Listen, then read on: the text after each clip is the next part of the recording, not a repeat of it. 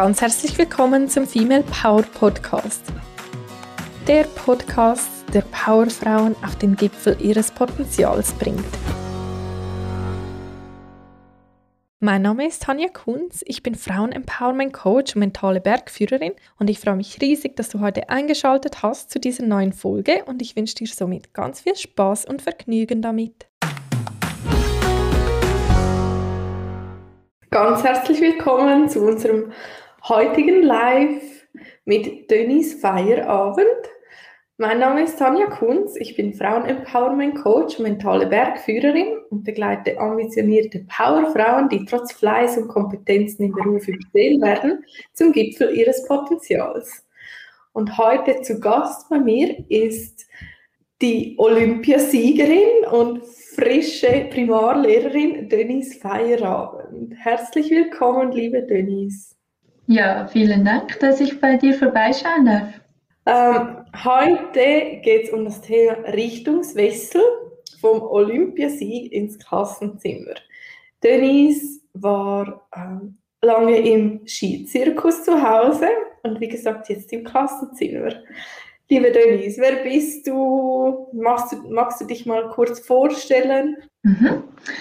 Äh, ich bin 32 Jahre alt, komme ursprünglich aus Engelberg, habe dann meinen Mann kennengelernt und bin jetzt ins Bündnerland gezogen. Ähm, bis vor drei Jahren bin ich Vollprofi-Skifahrerin gewesen und dann habe ich das Studium zur Primarlehrerin absolviert und das habe ich dann diesen Sommer beendet. Cool, also zuerst mal ganz herzlichen Glückwunsch zu diesem Abschluss, zu diesem neuen Lebenskapitel, das du da eingeschlagen hast. Ja, genau, so ist es. ja, Denise, du hast ja schon einiges gemacht und erreicht, auch in letzter Zeit, zuerst in deiner, ja, in deiner Profikarriere als Skirennfahrerin. Willst du da mal so ein bisschen erzählen, wie da dein Weg war? Also ich bin in einem Skifahrerdorf groß geworden in Engelberg. Meine Eltern sind beide schon Ski gefahren, ähm, ambitionierte Skifahrer oder vor allem auch Skilehrer. Und da bin ich so in die Skifahrfamilie hineingewachsen und ja, ich durfte eigentlich halt als Kind schon ja, jeden Tag auf die Ski gehen, da ich das Skigebiet vor der Haustüre hatte. Und mit den Jahren wurde das dann halt immer ein bisschen mehr. Äh, wir hatten eine gute Förderung im Skiclub. Und so habe ich mich dann eigentlich hochgearbeitet vom regionalen Skiverband zum Zentralschweizer Skiverband bis zum Swiss Und ja, konnte so meinen Weg gehen und dementsprechend wurde halt einfach alles immer mehr und professioneller und mein Umfeld, die Unterstützung wurde dadurch besser. Ähm, ich konnte auch die Sportmittelschule in Engelberg besuchen. Dort habe ich dann meine Matura abgeschlossen und halt auch das war ein wichtiger Teil, dass ich so neben dem Sport eigentlich mich auch dem Schulischen ähm, widmen konnte und so eine gute Basis legen konnte, dass ich so neben dem Sport noch eine gewisse ja, Sicherheit hatte. Und als ich das dann abgeschlossen hatte, wurde ich zum Vollprofi. War da, also zu diesem Zeitpunkt war ich schon im Weltcup aktiv und es war natürlich eine Doppelbelastung, aber durch, durch das ich die Sportschule besucht hatte, hatte ich schon so Voraussetzungen, dass ähm, ja, der Sport sicher nicht zu kurz kam. Und dann war es natürlich ein weiterer großer Schritt, dass ich dann Vollprofi war und wirklich so der Sport der Mittelpunkt war und ich eigentlich mein ja, ganzes Leben dann auch ausrichten konnte. Und was sicher auch wichtig war, so für die Erholung, ähm, hatte ich nun wirklich Zeit, wo halt zuvor jeweils die Schule stand. Und ich denke, das war dann nochmals so der letzte Schritt, um das wirklich ganz ähm, professionell zu machen und so vorwärts zu kommen. Wie du mir auch erzählt, dann hast du eigentlich begleitend auch das Militär besucht. Mhm.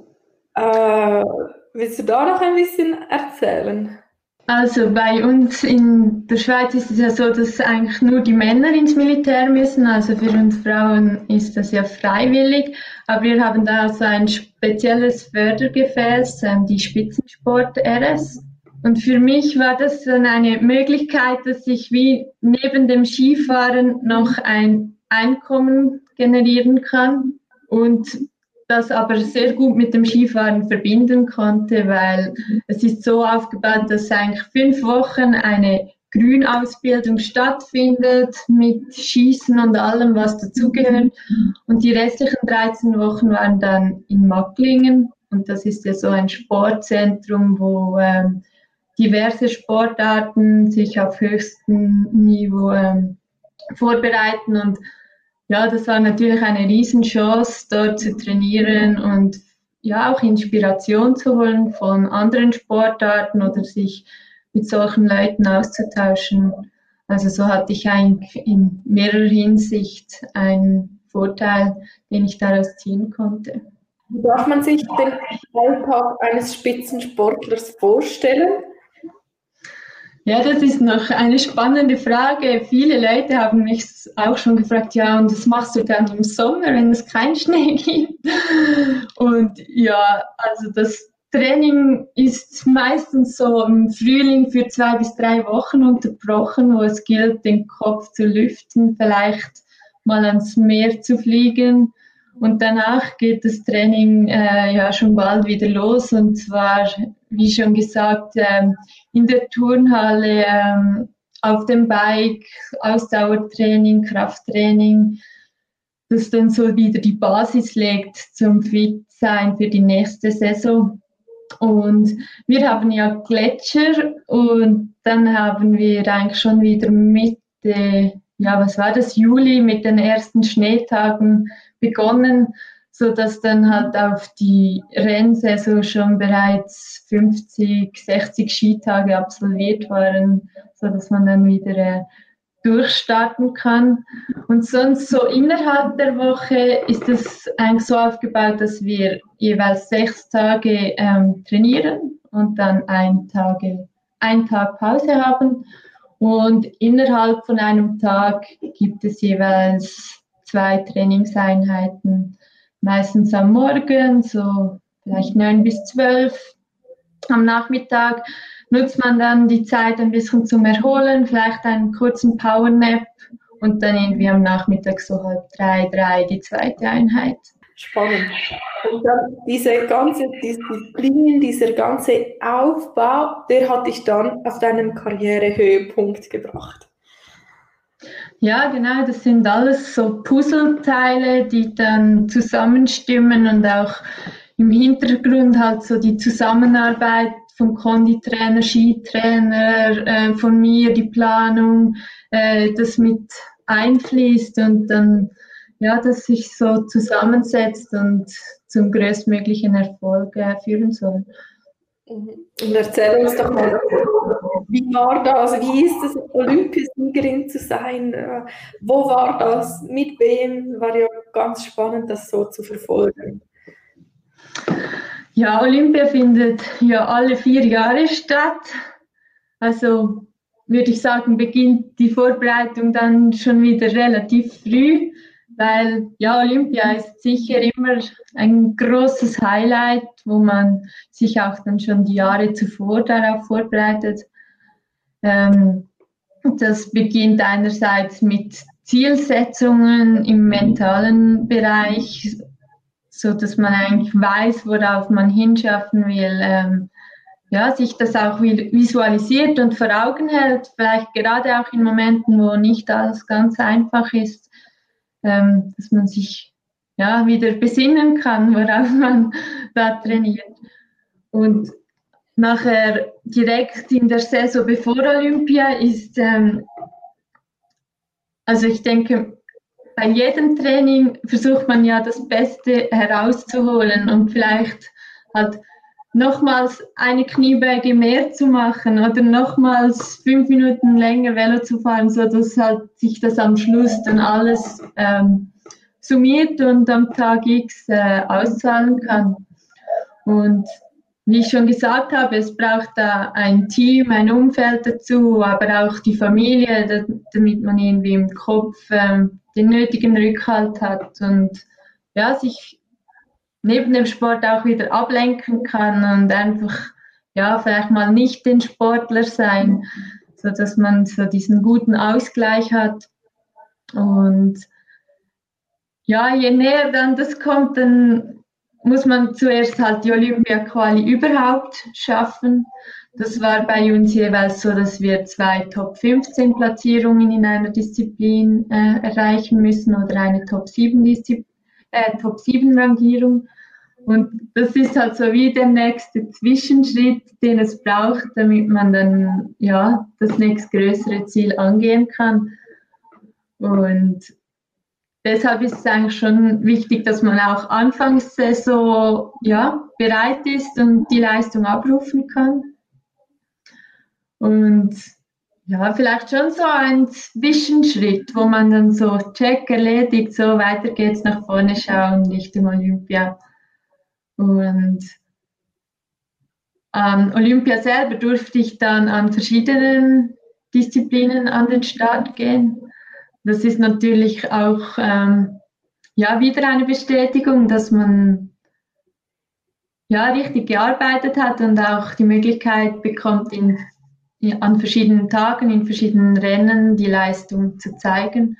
Ja, so durfte ich dann im Slalom, in der Kombi und auch im Teambewerb an den Start gehen. Was sicher ein weiterer Vorteil war, dass es nicht meine ersten Olympischen Spiele waren. So konnte ich so von der Größe und vom Ausmaß ein bisschen einschätzen, was das bedeutet, weil das ist natürlich dann auch ähm, sehr viel dr drumherum und viele Eindrücke. Das hat mich dann sicher so vielleicht schon ein bisschen ein wenig beruhigt und ich konnte von dieser Erfahrung ähm, profitieren. Und nachher war sicher das Highlight, wo wir dann ähm, beim Teambewerb im Parallelslalom am Start standen und ganz speziell an diesem Moment war, dass ich ja oft als Einzelathletin am Start stehe. Und dort waren wir als Team am Start diese Dynamik, die entstand, so ein ganzes Team auf Männer- und auf der Frauenseite, wo so für ein Ziel kämpft, das empfand ich als sehr, sehr speziell. Und das ist auch eine von der schönsten Erinnerungen an diesen Tag, so dass man das miteinander teilen konnte. Und als ich zwar dann am Start stand, das, da war ich in meinem Tunnel drin. Natürlich habe ich dann Vollgas gegeben, aber sobald man wieder unten im Ziel war, hat man irgendwie die Kollegen angefeuert und äh, miteinander mitgefiebert. Und als wir dann so Runde für Runde weiterkamen und unserem Ziel immer einen Schritt näher, das war schon äh, ja unglaublich und halt dann auch so eben das im Team zu feiern, miteinander zu teilen, das war einer der schönsten Momente. Mal kurz ans Ort und an, ins Jahr mit. Wann war das? Das war 2018 in Pyeongchang, Südkorea. Und der Team-Event, der war ja da auch noch nicht so lange olympisch. Ja, genau. Das ist eigentlich eher so eine neue Disziplin in den Babyschuhen. Und ich finde es, ja, es ist ein sehr cooles Format, weil halt in sehr kurzer Zeit viel äh, Action passiert und so ein Mann gegen Mann, Frau gegen Frau Duell stattfindet. Ähm, die Schwierigkeit ist sicher noch, ähm, dass die Läufe jeweils ähm, so ausgesteckt sind, dass für beide ähm, Fahrer die gleichen Bedingungen herrschen. Was jetzt vielleicht bei einem Team dann nicht so zu tragen kommt, weil ja dann immer je zwei auf einem Kurs starten dürfen. Aber in Einzelwettkämpfen hat man da schon gesehen, dass es da nicht immer fair zu und her gegangen ist. Und dann standst du da auf deinem Karrierehöhepunkt mit Olympiagold in der Hand und dann kam eigentlich dein Richtungswechsel. Ja, genau, das war dann die Saison, wo ich mich äh, entschlossen habe, neue Wege zu gehen. Und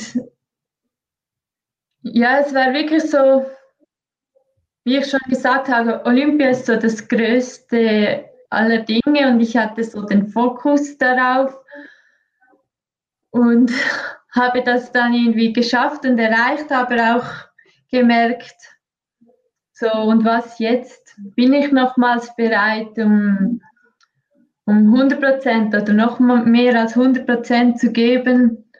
Und irgendwie hatte ich dann das Gefühl, die Luft ist ein bisschen draußen. Ähm, und so habe ich mich dann eigentlich entschieden, wenn ich ja nicht mehr 100% bereit bin, das äh, weiterzumachen, dann reicht es einfach nicht weiter für den Spitzensport. Und habe mich da, also nicht überstürzt, ich hatte das einfach so im Kopf dabei, äh, gab mir wirklich auch die Zeit, bis die Saison vorbei war und noch einen Monat ähm, weiter zu, ja, mir im Klaren zu werden, ist das jetzt wirklich deine definitive Entscheidung? War es das jetzt? Weil ja, das war alles andere als eine einfache Entscheidung. Bis dahin war Skifahren mein Ein und alles und es hat nichts anderes gegeben. Und mit diesem Schritt war ich mir natürlich auch bewusst, dass ich ja, in eine Ungewissheit gehe und etwas Neues äh, kommt, wo ich zuvor noch nie äh, erlebt habe. Mhm. Und dann hat sich dann das ja wirklich so abgezeichnet und dann, ich weiß nicht, ich glaube 7. April 2018 habe ich dann äh, meinen Rücktritt vom Spitzensport bekannt gegeben. Mhm. Und ich, ich höre ja immer wieder den Satz, ja, ich kann jetzt nicht mehr in eine andere Richtung oder in eine andere Branche oder etwas Neues lernen. Ich muss in diesem Job bleiben, weil ich bin ja schon zu alt oder es macht keinen Sinn oder wegen Corona. Man findet ja dann immer so eine Ausrede, die dann gerade passt und aktuell ist, obwohl man ja eigentlich spürt, ja, irgendwie geht es ja doch in eine andere Richtung. Man ist nicht mehr zu 100% zufrieden. Bei dir stand es irgendwie gar nicht so richtig zur Diskussion und du wusstest ja, früher oder später muss ich irgendwie einen neuen Weg einschlagen. Das ist ja, ja, im Sport ist es halt einfach so, auch so der zeitliche Faktor. Man weiß, es ist irgendwo begrenzt, wo man da wirklich auch so top leistungsfähig ist. Wie hast du denn für dich herausgefunden, wohin dich dein Weg führt? Ähm, es war so, wenn ich mich ganz an den Beginn zurückerinnere, zurückerinnere ähm, ich habe zuerst die Sekundarschule besucht und dort war es ja normal, dass man schnuppert. Und da ich schon wusste, dass ich an die Sportmittelschule gehe und dort das Gymnasium absolvieren werde, habe ich dann un also ungewohnte Berufe geschnuppert. Und zwar war ich damals schon äh, im Kindergarten und bei einer Physiotherapeutin.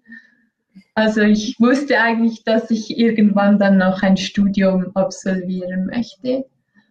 Und muss aber, aber auch ehrlich sagen, bis ich, ich glaube, es war drei oder 24 Jahre alt war und da hatte ich eine große Verletzung. Bis dahin gab es für mich nur Skifahren. Also ich habe nie einen Gedanken daran verschwendet, was ist, wenn ich nicht mehr Ski fahre. Und diese Verletzung hat mir dann aber wie auch aufgezeigt, also wenn die Gesundheit nicht stimmt, was ja in diesem Moment so war, was machst du dann nachher? Und in dieser Zeit habe ich mir dann so wie einen Plan B zurechtgelegt. Also ich bin dann tatsächlich nochmals in die Be Berufs- und Studienberatung gegangen und diese Person hat mir dann eigentlich wie geholfen, nochmals klar zu werden, wenn jetzt das Skifahren nicht mehr klappt, was könnte ich dann sonst machen? Und ja, da habe ich mich wie eigentlich festgelegt, dass ich ja mir vorstellen kann, das Studium zur Primarlehrerin ab, zu absolvieren. Und ich glaube auch mit so diesem Schritt kam so wieder die Ruhe hinein, dass ich ja dann wusste, wenn das jetzt nicht mehr gehen würde aufgrund der Verletzung, ich weiß, was ich sonst machen kann. Mhm. Ich glaube, so mit dieser Ruhe im Kopf und konnte ich dann wieder den Fokus auf den Sport legen und ja, mit voller Leidenschaft äh, von der Verletzung zurückkehren und konnte so nochmals meine größten Erfolge feiern und bin ja dann, bis ich ja kurz vor meinem 29. Geburtstag noch äh, ja, zur Höchstform aufgelaufen. Mhm. Und dann aber, als du den Rücktritt da bekannt gegeben hast, hast du da nochmals daran gezweifelt, oh, will ich wirklich Frau Feierabend werden im Klassenzimmer oder war für dich da klar, okay, ich habe mich damals während meiner Verletzungspause äh, dafür entschieden und, und das, das mache ich jetzt? Es war dann tatsächlich so, dass ich mich fürs Studium eingeschrieben habe. Und ja, auch das mir wieder so die Sicherheit gab, im Herbst, äh, Mitte September wirst du das Studium beginnen können. Aber auch so wollte ich mich nicht genau festlegen, weil ja, manchmal kommt es ja anders, als man denkt. Und ich hatte dann wirklich mir auch einfach, einfach offen gelassen, weil ich wusste, es kommt eine neue Zeit. Ich weiß nicht, wie ich darauf reagieren werde, ob sich äh, irgendwelche andere Türen öffnen werden. Aber es war wieder so wie eine gewisse Sicherheit, wo ich hatte, ähm, im September kannst du das Studium beginnen. Wenn sich etwas anderes ergeben sollte, ja, Augen offen behalten, schauen, vielleicht kommt etwas anderes, wo ich nicht damit gerechnet habe. Ähm, ich war dann noch reisen mit meiner Schwester, weil dafür blieb ja dann jeweils auch nicht so Zeit. Das habe ich sehr genossen. Bin vielleicht auch ein bisschen dem Alltag entflohen, aber habe ja das gemacht, was ich eigentlich schon lange wollte und zuvor halt nie Zeit dafür gefunden hatte und konnte dann wirklich für zwei Monate durch äh, Sri Lanka mit meiner Schwester reisen und habe einfach ja die Zeit genossen, so in den Tag hineinzuleben, nicht zu wissen, was als nächstes kommt. Das war eine ja, sehr schöne Zeit und ich glaube auch so mit diesem Gefühl kam ich dann zurück. Blieb ja dann immer noch irgendwie ab Mitte Juni bis September einige Monate, wo ich dann ja mir auch Gedanken gemacht habe, ob ich jetzt noch irgendwie etwas ja, zum Überbrücken machen will oder so. Aber habe dann gemerkt, ich habe ja den Plan für September, also genieße ich es doch jetzt, dass ich halt eben auch mal nichts machen kann und das Spezielle war, ich glaube, ich musste das fast lernen, nichts zu machen, weil zuvor hatte ja mein Tag immer irgendwie so eine Struktur und war mit Trainingseinheiten gefüllt und plötzlich konnte ich meine Agenda selbst füllen. Und ja, dieser Prozess war schon noch spannend, nicht immer einfach, weil ja, ich musste das wie lernen. Und auch in dieser Zeit war der Sport für mich immer noch sehr wichtig, also auch heute noch als Ausgleich ähm, brauche ich das noch. Aber natürlich ist damit dann der Tag noch nicht gefüllt. Und ja, so musste ich wirklich einfach auch sonst noch Sachen finden, was mich äh, so neben dem Sport noch erfüllt. Und ich glaube, das war so ein richtiger Prozess, so zum Ankommen, Abschalten, Einstellen auf das, was nachher kommt. Und dann konnte ich dann eigentlich, ja, am Mitte September mein Studium antreten.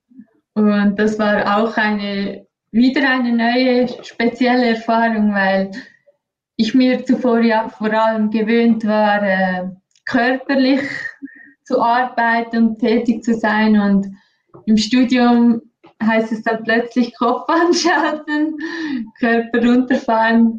Und das war dann auch so wieder eine Erfahrung, dass ich ja bewusst den Ausgleich im Sport noch gesucht habe, weil sonst hätte mich das nicht erfüllt, wenn ich nur ähm, den ganzen Tag am Pult gesessen hätte und so keine körperliche Aktivität äh, mehr gehabt hätte. Mhm, Und so diese ganze Veränderung, diese ganze, mm, dieser ganze Richtungswechsel, ich nehme an, das war auch nicht immer nur lustig und einfach. Was waren so deine größten Herausforderungen damit und wie bist du damit umgegangen? Also ich glaube, wichtig ist ein Umfeld. Mhm. Also das war sicher äh, mein Mann, meine Familie, Freunde die immer zu mir standen, die mir äh, ja einfach mich meinen Weg bestärkt haben. Ich konnte mit ihnen offen über alles sprechen. Und ja, gerade vielleicht so in einer Phase, wo man ja, sich neu findet, ich weiß nicht, ob das die richtigen Worte sind, so dass man diese Beständigkeit hat und einfach ja bestärkt wird in dem, was man dann macht. Das denke ich war dann schon äh, auch sehr wichtig, weil ja, ich würde jetzt schon sagen, mein Leben hat irgendwie so von ja, 180 Grad gedreht und ich musste das ja wieder lernen, das jetzt anders zu gestalten. Und ich denke, das war schon ja, sehr zentral, dass da auch die Familie ähm, da war als Stütze und ja, einfach auch zum Sprechen und dass man, ja, man zweifelt ja dann gerne, wenn man irgendwie etwas Neues macht. Oh, das Alte war doch so schön einfach oder wie auch immer, aber mit dem Alten, äh, ja, entdeckt man nicht das Neue und erlebt halt dann äh, so viele Sachen nicht, die ich aber jetzt so wieder neu äh, entdecken konnte oder wo halt zuvor kaum Zeit dafür blieb. Oder eben auch mal so längerfristig zu planen oder abzumachen, das war zuvor kaum möglich. Und so diese Neuigkeit, diese neue Möglichkeiten einfach so schätzen zu lernen und ja, damit umzugehen, das waren so die größten Veränderungen. Obwohl man ja auch sagen muss, dass du sehr spontan bist. Wir haben ja, oder ich ja, habe dich schon länger mal angefragt und du warst da noch voll im Prüfungsstress und dann gestern hat Denise geschrieben und heute haben wir das live. Also spontan bist du auch. Ja, wenn es passt, dann passt. Genau, auf jeden Fall. Und jetzt, wie würdest du sagen, was für einen Einfluss hatte dein Mindset mit all diesen Veränderungen? Ich glaube, man kann ja da immer so dann diese zwei Blicke auf das alles werfen, was passiert. Einerseits kann man denken, oh shit, wieso passiert das mir und wieso muss ich jetzt dadurch? Und andererseits kann man ja aber das alles auch als, als Chance, als Möglichkeit sehen. Und ich glaube, ja, man, man kippt ja da auch manchmal so von der einen Seite in die andere und dann braucht es wieder Zeit, bis man das wieder als Chance sehen kann auch. Es ist ja nicht immer alles lustig und, und Ponyhof. Und ich nehme an, du hast schon dieses ganz starke Mindset vom, vom Sport mitgenommen. Da brauchst du das ja auch, du hast es schon vorher gesagt, oder mental dich auf einen Lauf vorbereiten, das Visualisieren und so weiter. Wie hat dir dein Mindset bei dem geholfen, ja, durch diese ganze Veränderung zu gehen? Also wie ich schon so gesagt habe, Ziele waren immer sehr zentral. Vielleicht würde ich es jetzt nicht mehr so als Ziel, sondern vielleicht auch als Vision definieren. So, wo möchte ich hin, was möchte ich noch erreichen. Und diese Gedanken leiten mich dann eigentlich ja, dem Ziel entgegen. Und ich glaube, das hat mir immer geholfen, weil ich mir gewohnt war, auf ein Ziel hinzuarbeiten. selbstständig dafür zu arbeiten, mich zu organisieren, äh, alles dafür zu tun, diesen Ehrgeiz zu haben. Und auch da habe ich erfahren, dass dieser Weg nicht immer glatt und eben ist, dass er auch Stolpersteine hat, aber dass man halt das nicht aus den Augen verliert und ja, so einen Sinn erkennen kann, wofür äh, ja, man das Ganze macht, auch wenn es halt manchmal dann nicht ganz so einfach ist. Und als weiteren Schritt, denke ich, ist es eben auch wichtig, wenn man vielleicht so dann Leute ins Boot holen kann, ähm, ja, die einem unterstützen, wenn man halt das auch offen kommunizieren kann, wohin es gehen soll und dann so ein bisschen miteinander äh, den Weg gehen kann. Mhm. Ich glaube, das, was du erwähnt hast mit den Zielen, mit der Vision, das ist ganz, ganz wichtig und zentral. Das ist auch etwas, was ich mit meinen Kundinnen von Anfang an eigentlich mache. Oder das ist, vielfach sind wir so in unserem Alltag gefangen und arbeiten eigentlich ein To-Do um das andere ab, aber stellen uns gar nicht wirklich die Frage, ja, für was mache ich denn das? Was ist denn so das übergeordnete Ziel, das ich erreichen möchte mit dem, wo ich jetzt hier so in meinem Strudel mich befinde? Ähm, wie, wie, kann man das lernen, deiner Meinung nach? Oder, oder was hat dir, ja, was würdest du jemandem mit auf den Weg geben, der, ja, der vielleicht zum ersten Mal auch davon hört? Es ist ja nicht auch die einfachste Frage, oder sich zum ersten Mal damit beschäftigen, ja, was will ich, wo will ich hin? Das merke ich immer und immer wieder. Oder es ist eigentlich eine simple Frage und trotzdem ganz, ganz schwierig auch manchmal. Ja, ich denke, vielleicht kann man einfach für sich so die Werte mal aufschreiben. Was ist einem wichtig? Ähm, und mit dem merkt man dann vielleicht auch, vielleicht kann man das auch noch gewichten. Ähm, und so äh, entsteht dann eigentlich daraus ja, schon eine Vision, weil man kann ja dann daraus ableiten, was einem gut tut, soll man mehr davon machen und in diese äh, Richtung soll dann eigentlich auch die, die, Vision sein oder das Ziel.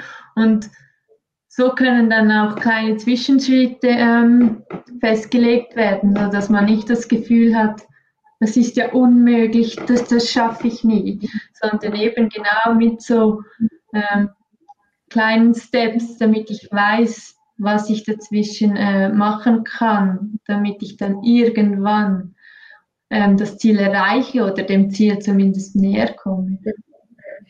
Mhm. Und halt dann auch diese Ziele schätzen, eben nicht nur immer das Große und Ganze, sondern all das dazwischen, was es ja auch braucht dieser ganze Weg dahin.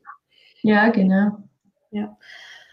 Und so jetzt aus deiner Erfahrung mit diesem Richtungswechsel von 180 Grad, den du da hinter dich gebracht hast, was würdest du jemandem mit auf den Weg geben, der merkt, dass, dass er oder sie am falschen Ort ist oder irgendwie wie das Gefühl hat, ja, da brennt doch noch ein anderes Feuer in mir. Wie würdest du das aus deiner Perspektive ja unterstützen können? Ja, ich glaube, wichtig ist, dass man so gut auf sich selbst hört, sich hineinhört. Ja, was, was, was erfüllt mich? Was macht mir Freude? Und wenn ich das weiß, dann weiß ich auch, wohin ich gehen möchte. Und dann ist es wahrscheinlich schon Mut, wo es dann in diesem Moment braucht, damit man dann halt so einen nächsten weiteren Schritt einleitet. Und natürlich wäre es einfacher, einfach in dem zu bleiben, was ist. Aber wenn das einem nicht glücklich macht oder erfüllt, was hat man dann zu verlieren? Also soll man doch diesen Mut aufbringen und dann kann es auch sein, dass es vielleicht das erste dann noch nicht das Richtige ist, aber man kann ja auch dann weitergehen. Das heißt ja dann nicht, dass es schon fertig ist oder vielleicht macht man dann halt auf dem Weg einmal eine größere Kurve und kommt dann wieder zurück. Aber das ist ja dann schon so der erste Schritt, wo man macht zum Weitergehen. Sonst bleibt oder stagniert man dann halt und kommt gar nicht weiter. Aber ich denke, das ist schon so das Ungewisse, wo halt Mut braucht, dass man das dann macht. Ja, und all diese kleinen Schritte, du hast gestern auch gesagt, dann an unserem Gespräch, ja, dann plötzlich musste ich meine erste Bewerbung schreiben und das erste Vorstellungsgespräch oder es ist dann, es kommen dann immer wieder so diese Momente oder das kenne ich selbst auch von meinem Businessaufbau, da ist man so, okay, jetzt bin ich wieder überfordert und wie, wie mache ich das? Kann ich das? Wie gehe ich jetzt vor?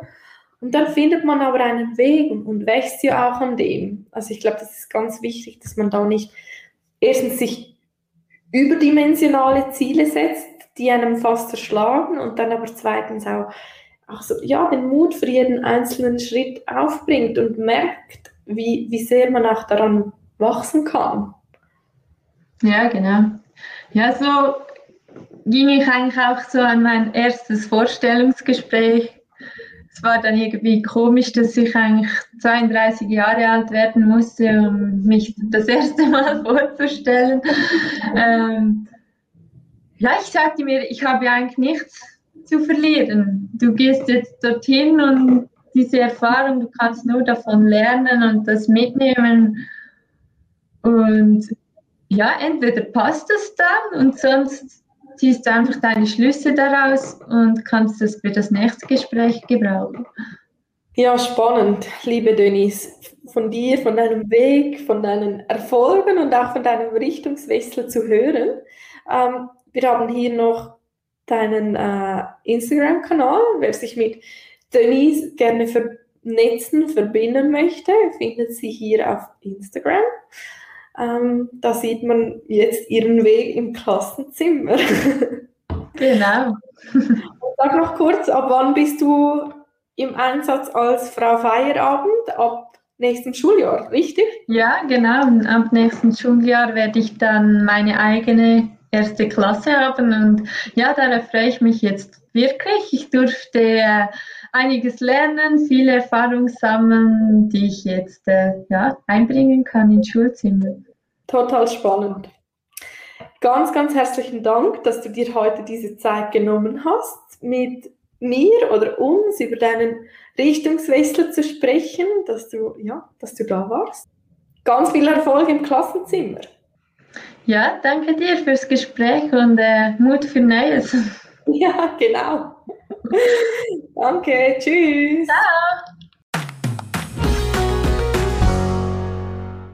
Ich hoffe sehr, dass dir diese heutige Podcast-Folge gefallen hat und du ganz viel für dich mitnehmen konntest. Wenn dem so ist, dann lass mir sehr gerne eine positive Bewertung auf Apple Podcast da. Und du hast auch jederzeit die Möglichkeit, dir kostenlos ein Karriereboost-Gespräch mit mir zu buchen, wo wir gemeinsam schauen, wo du stehst und vor allem aber auch, wie du weiterkommst. Ich gebe dir meine Tipps, meine Strategie an die Hand, damit du für dich so schnell wie möglich ans Ziel kommst. Also melde dich jetzt am besten an auf www.female-power.com slash karriere-boost. Ich freue mich von dir zu hören und alles Liebe. Bye.